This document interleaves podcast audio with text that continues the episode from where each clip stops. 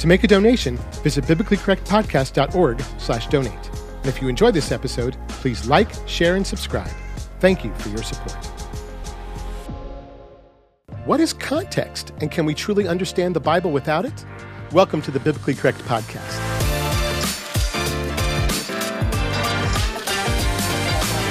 Shalom, y'all. This is the Biblically Correct Podcast, teaching biblical correctness in a biblically incorrect world.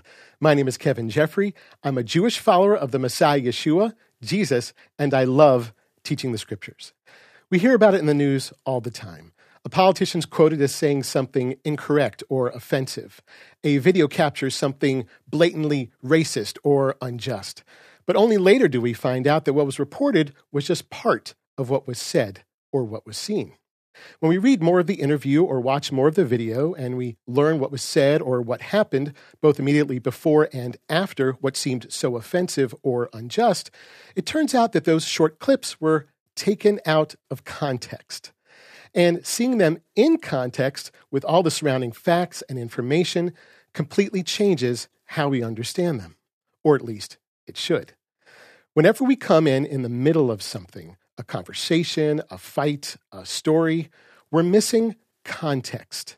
The words or actions that precede or follow whatever it is we're witnessing or trying to understand. Everything we do, see, hear, and say has a context. It has a broader setting than what we're seeing at that moment. And when we ignore or are unaware of that context, pretty much everything can be misconstrued. And all the more if we have a predetermined bias or agenda. So, just as context is crucial to understanding life, it's also crucial for comprehending God's Word. In fact, it's impossible to fully understand the Bible without it. Today, I want to talk to you about context, some of the different kinds of biblical context you need to be aware of, and to show you how easy it is to misunderstand the scriptures without it. Now, we already know that the Bible is a unique book in that it was written over about a 1500 year period by about 40 different authors more than 2,000 years ago. And each one of those authors were writing at a specific time and place in history to a specific group of people to accomplish a specific purpose. All of that information goes to context. Even with the limited amount of information we have on the biblical authors, it at minimum reminds us that we are hardly the primary audience of the Bible. And this is an ancient book, and when we try to impose our modern ideas and sensibilities upon it so as to color the meaning, we're instantly taking it out of context. So the Bible as a whole has an ancient foreign context that we need to keep in mind. Each author also has his own context the time and place in which he lived, the things he was experiencing and going through, and later authors were writing in the context of previous ones. For example, Paul already knew what Moses had written, and so he was able to build upon that body of work, the Torah. This also meant that the Jewish members of Paul's audience would filter what he said through their shared knowledge of Moses. This is what's called frame of reference. Paul, again, for example, when he was writing to Jewish believers, wouldn't have to explain every single thing he referred to. He knew the framework of their knowledge on certain subjects and could then put things into that context without exhaustive explanation.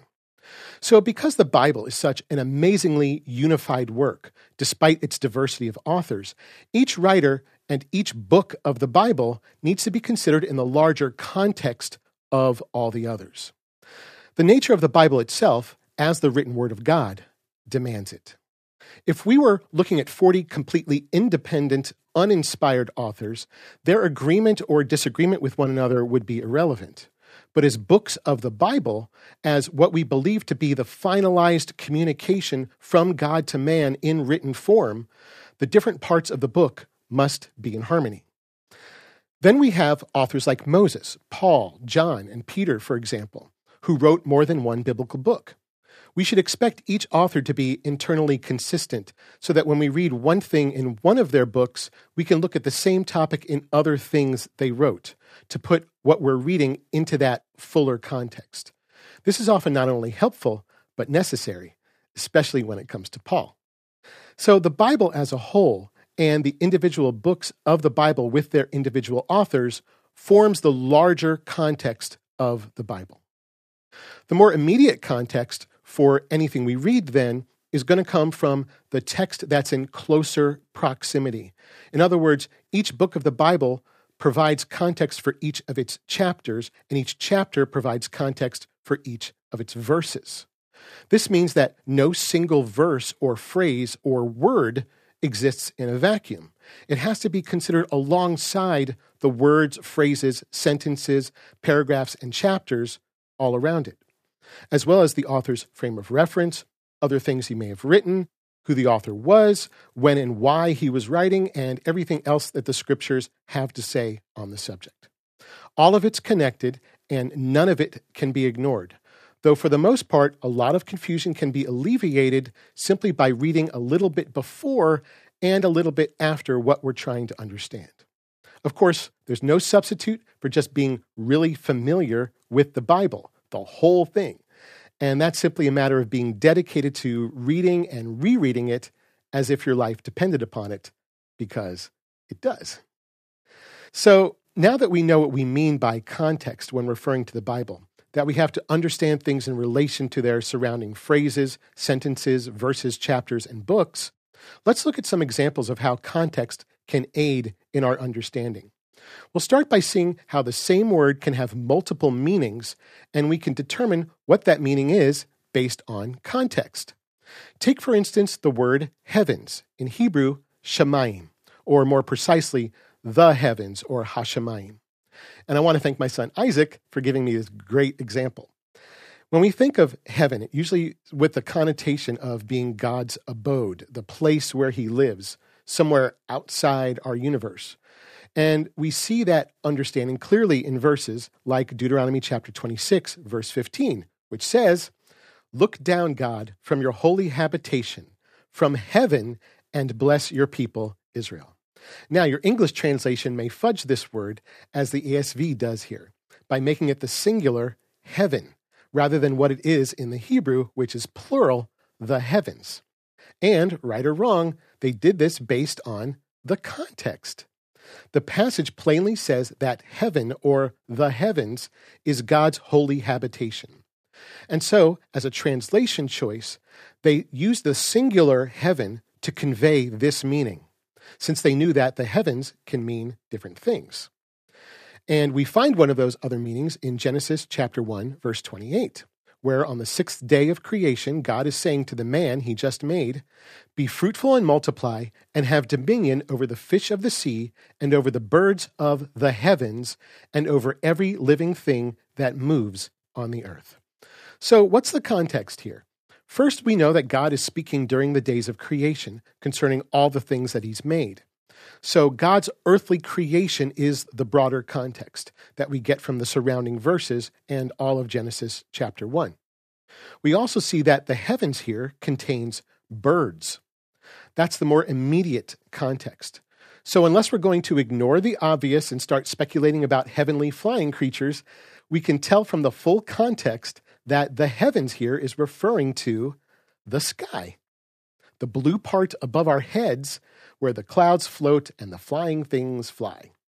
And this is actually how the NAS translates it as the birds of the sky. The NIV here says the birds of the air. So now we have two meanings for the heavens the place where God lives and the sky.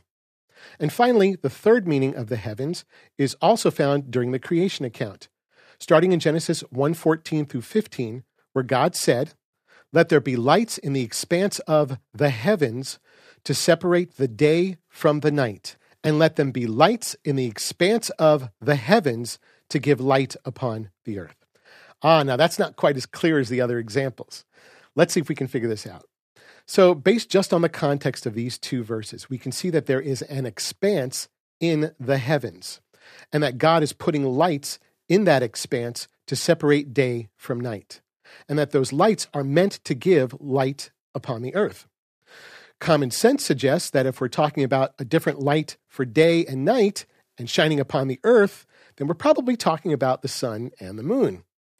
Now, that's definitely helpful information, but it still doesn't clearly tell us what the heavens is. So let's try to get a little more context. Continuing on in verse 16.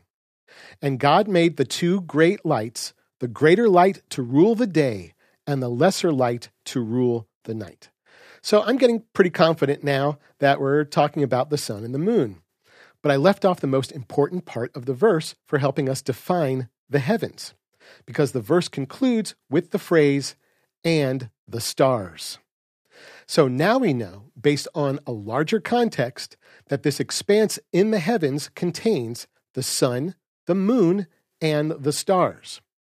What does this mean? It means that the heavens here is not talking about the place where God lives, and it's not talking about the place where birds fly, but it's talking about the space in between. The vast expanse of space where God has placed the stars and planets and celestial bodies that make up the universe. So the meaning of the heavens, based on context, can mean either the sky, outer space, or the heavenly abode of God. This shows us how context can dramatically change the meaning of a single word. The fact that the same word is used to refer to all three of these places tells us that they must each somehow be related, and they are.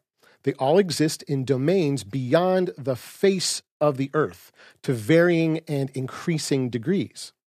But even though they all share that space that goes above our heads, both literally and figuratively, for the sake of our understanding, we can still draw a distinction, and that distinction can be drawn only when we consider the context. Now, I took you through that step by step, even though it was probably pretty obvious to you the whole time what we were reading about. But I wanted to begin to show you the process of how to analyze context by using passages that were relatively easy to understand. Another way that recognizing and knowing the context helps us is that it keeps us from misunderstanding and misusing Scripture because we were looking at it superficially. Let's look at a couple of examples. One very popular verse that I've mentioned before is Jeremiah 29:11, which is used as an encouragement of God's sovereignty and a promise of his prosperity. In the NIV, it says, For I know the plans I have for you, declares the Lord plans to prosper you and not to harm you, plans to give you hope and a future. So when we encourage ourselves with this, it's because we see ourselves in the verse. It's saying that God has plans for us, will prosper us, and will give us hope and a future. But the immediate context of verse 11 includes the preceding verse, which says, This is what the Lord says When 70 years are completed for Babylon, I will come to you and fulfill my gracious promise to bring you back to this place. For I know the plans I have for you, declares the Lord.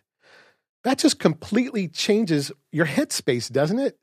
Just by backing up a single verse we see that God is speaking here through Jeremiah to the people of Judah who were about to be exiled to Babylon.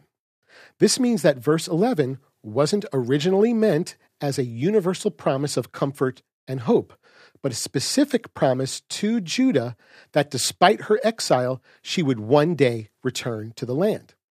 So it's one thing to look at this verse and see God's faithfulness to the Jewish people and then to encourage ourselves with the fact that God's character is one of faithfulness, perhaps even to the point of counting on Him to have a plan laid out for us.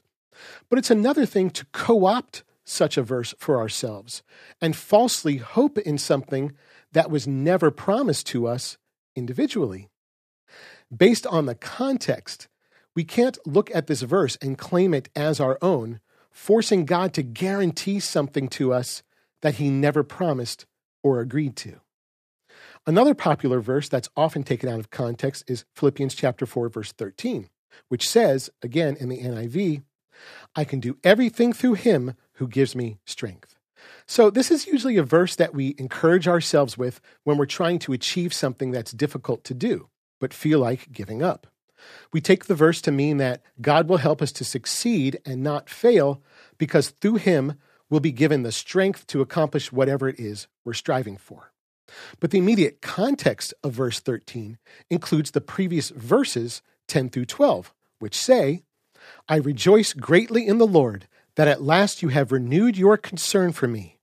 I am not saying this because I am in need, for I have learned to be content, whatever the circumstances. I know what it is to be in need, and I know what it is to have plenty. I have learned the secret of being content in any and every situation. Whether well fed or hungry, whether living in plenty or in want, I can do everything through him who gives me strength. So, based on the context, Paul isn't talking in verse 13 about success and achievements. He's saying that no matter what life throws at him, no matter the circumstances, good or bad, no matter what he has to persevere through, he can be content in all things. And he can operate in either need or plenty, satisfaction or hunger, and everything in between. Because through Messiah, he is given the strength to endure. This is the example that Paul wants his readers to emulate. Again, when we take verses like this out of context, the resulting misapplication endangers our faith because it imposes something on God that he never guarantees for us. So, what happens when we believe, based on this verse, that God promises success, but then we fail? Why didn't God give us the results we were expecting? How will this result negatively affect our faith? This is the kind of damage that can be done when we take scriptures out of context.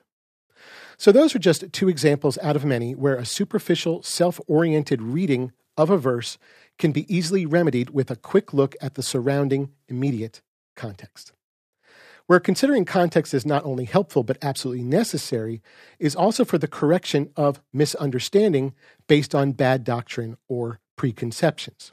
For example, with regard to Jewish believers like me who continue to identify as Jews while walking daily in Messiah in a way that's somewhat different from Christian norms and expectations, we'll often get pushback from other believers saying that we're going back under the law and that we're re-erecting the middle wall of partition because as Romans 10:12 says in the ESV, there is no distinction between Jew and Greek.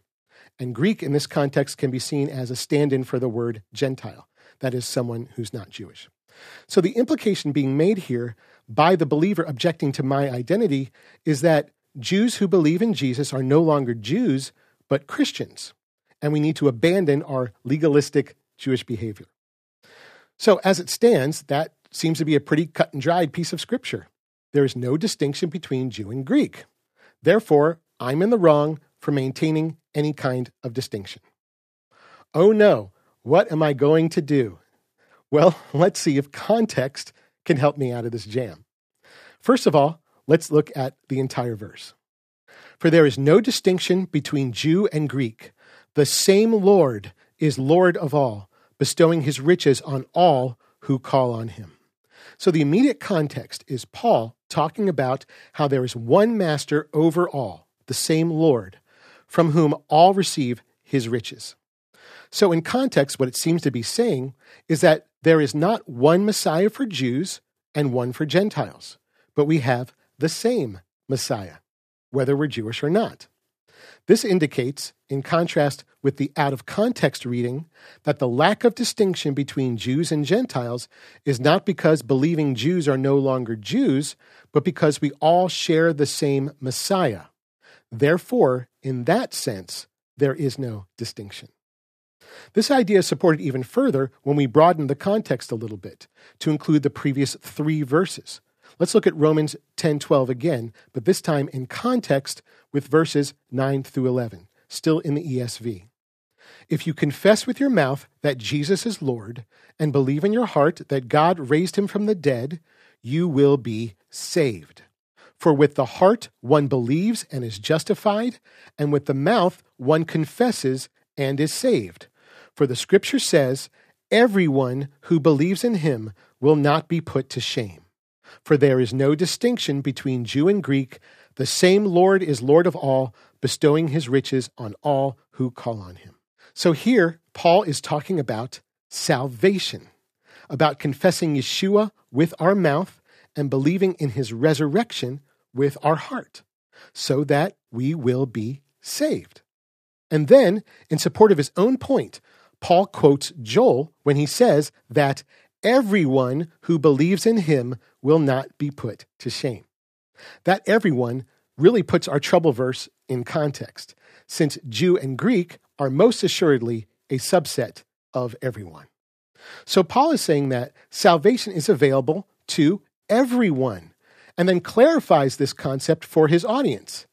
Hey guys, when the scriptures say everyone, they mean everyone. That includes you Jews and you Gentiles, even though you're so different.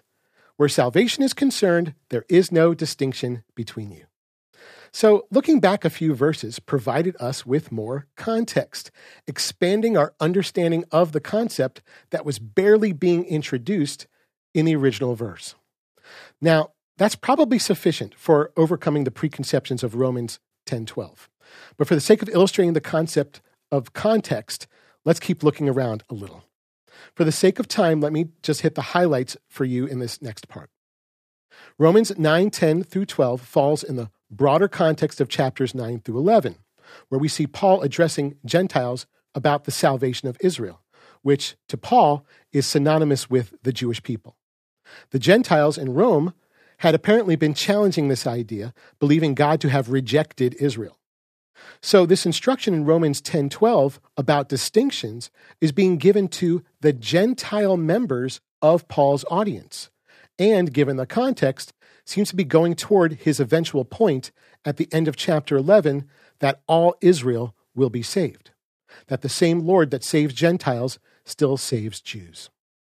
Zooming out even further, we can see that the entire book of Romans was written to a mixed audience, where Paul's addressing Jews at some points and Gentiles at others. And for much of his letter, Paul's dealing with Jewish arrogance toward Gentiles, whereas in chapters 9 through 11, he's addressing Gentile arrogance toward Jews. That's the overarching context of the entire book of Romans. But look at what we find in three different places early in his letter. Romans 1:16 says, "For I am not ashamed of the gospel, for it is the power of God for salvation to everyone who believes, to the Jew first and also to the Greek." And Romans 2 9 through 10 says, There will be tribulation and distress for every human being who does evil, the Jew first and also the Greek, but glory and honor and peace for everyone who does good, the Jew first and also the Greek. Look at what Paul's saying here regarding the gospel and glory, honor, and peace, and even tribulation and distress. Don't forget that part they all go to the Jew first. Paul's very clearly recognizing that for all these things, both good and bad, the Jew is first in line. Paul spends the rest of Romans unpacking this, showing that despite the advantage that the Jew has in being Jewish, in being a member of God's chosen people with whom he made his covenant and through whom he brought the Messiah, that despite this advantage, Jews and Gentiles are equal where salvation is concerned. Now, this is all crucial to understand, but for the sake of our discussion, let's not lose sight of what we're seeing here. In chapters 1 and 2, Paul is demonstrating a difference between Jews and Gentiles. Jews are first in the areas he mentions. Paul is making a distinction. He even goes on in chapter 3 to further reinforce this idea when he says in verses 1 and 2 then what advantage has the Jew? Or what is the value of circumcision? Much in every way. Paul says that the Jewish person, because he is a Jew, because he's a covenantal member of God's people through physical circumcision, has an advantage over other people groups. Not that this is ever cause for boasting. So, this means that if Paul recognizes that Jews are different from Gentiles, then the greater context of the whole book of Romans affirms that Romans 10:12 is limited in its meaning of the word distinction. So, it does take some work to see the broader context sometimes. While it's often sufficient to just read a little bit before and a little bit after to get a better sense of what's happening, sometimes it can require much more. Now, obviously, on a big topic like this, there are a ton more scriptures that need to be looked at, but I think you get the gist. And of course, my purpose here wasn't to exhaustively examine the subject, but to demonstrate how context affects our understanding. But just for good measure, let's check one more place in Paul that should shed some light on whether or not it's okay for me to continue to identify as a Messianic Jew.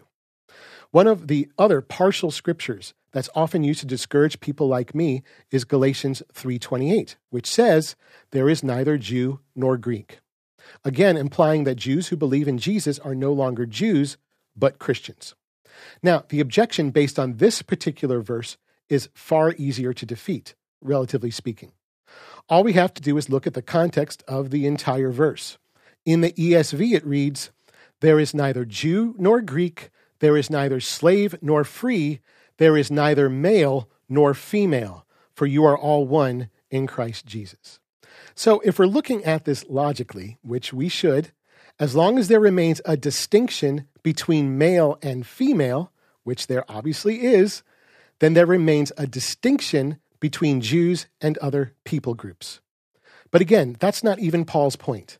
What Paul is saying is that despite our differences, as men and women, and as Jews and Gentiles, in Messiah, we're all heirs of Abraham according to the promise. So, this verse here in Galatians, one of Paul's other writings, further informs and provides context for what he wrote in Romans 10:12. In Romans, Paul asserts the lack of distinction between Jews and Gentiles. But in Galatians, he implicitly excludes ethnic identity from his definition of distinctions. That leaves us to conclude what all the surrounding context is saying that despite our inherent distinctions, which includes the unique place of the Jew as a member of God's covenantal people, that we are one in Messiah, completely equal in the same Master, heirs of the same promise, saved and blessed by the same Yeshua. There are so many examples of how context is necessary for understanding the scriptures. And so many examples of how we often get it wrong because we take the context for granted. I've only scratched the surface here with the examples that I've shown you, but hopefully I've gotten across to you how context makes all the difference. And without it, we're only making up the scriptures to say whatever we want them to. As long as we're not taking into account the surrounding words, sentences, verses, chapters, and books of the Bible, as long as we're unaware of the author's intent and original audience, we may as well be pulling it all out of thin air. As I often assert, the Bible is simple to understand. Not necessarily easy or without some work, but simple. But it's also easy to misunderstand when we approach the scriptures superficially and take whatever we're reading out of context. The Bible is unique among all books ever written. It's the Word of God encased in the stuff and language of men. Yet it's not a theological textbook with its ideas systematically laid out for us for linear education and consumption.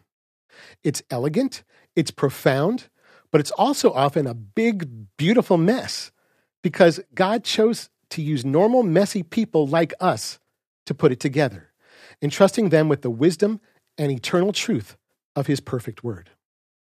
The nature of the book itself means that it's not beyond our understanding, but it's also not for casual reading.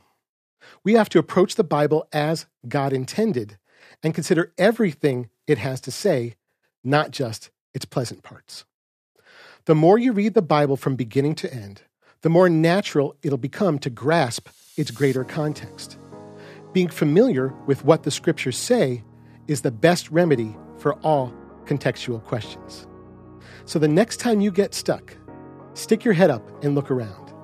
You won't stay lost in the middle for long, as long as you pay attention to what the scripture says in context. Thanks for joining me for this episode of the Biblically Correct Podcast. If you like this episode and want to see us make more, then we need your help.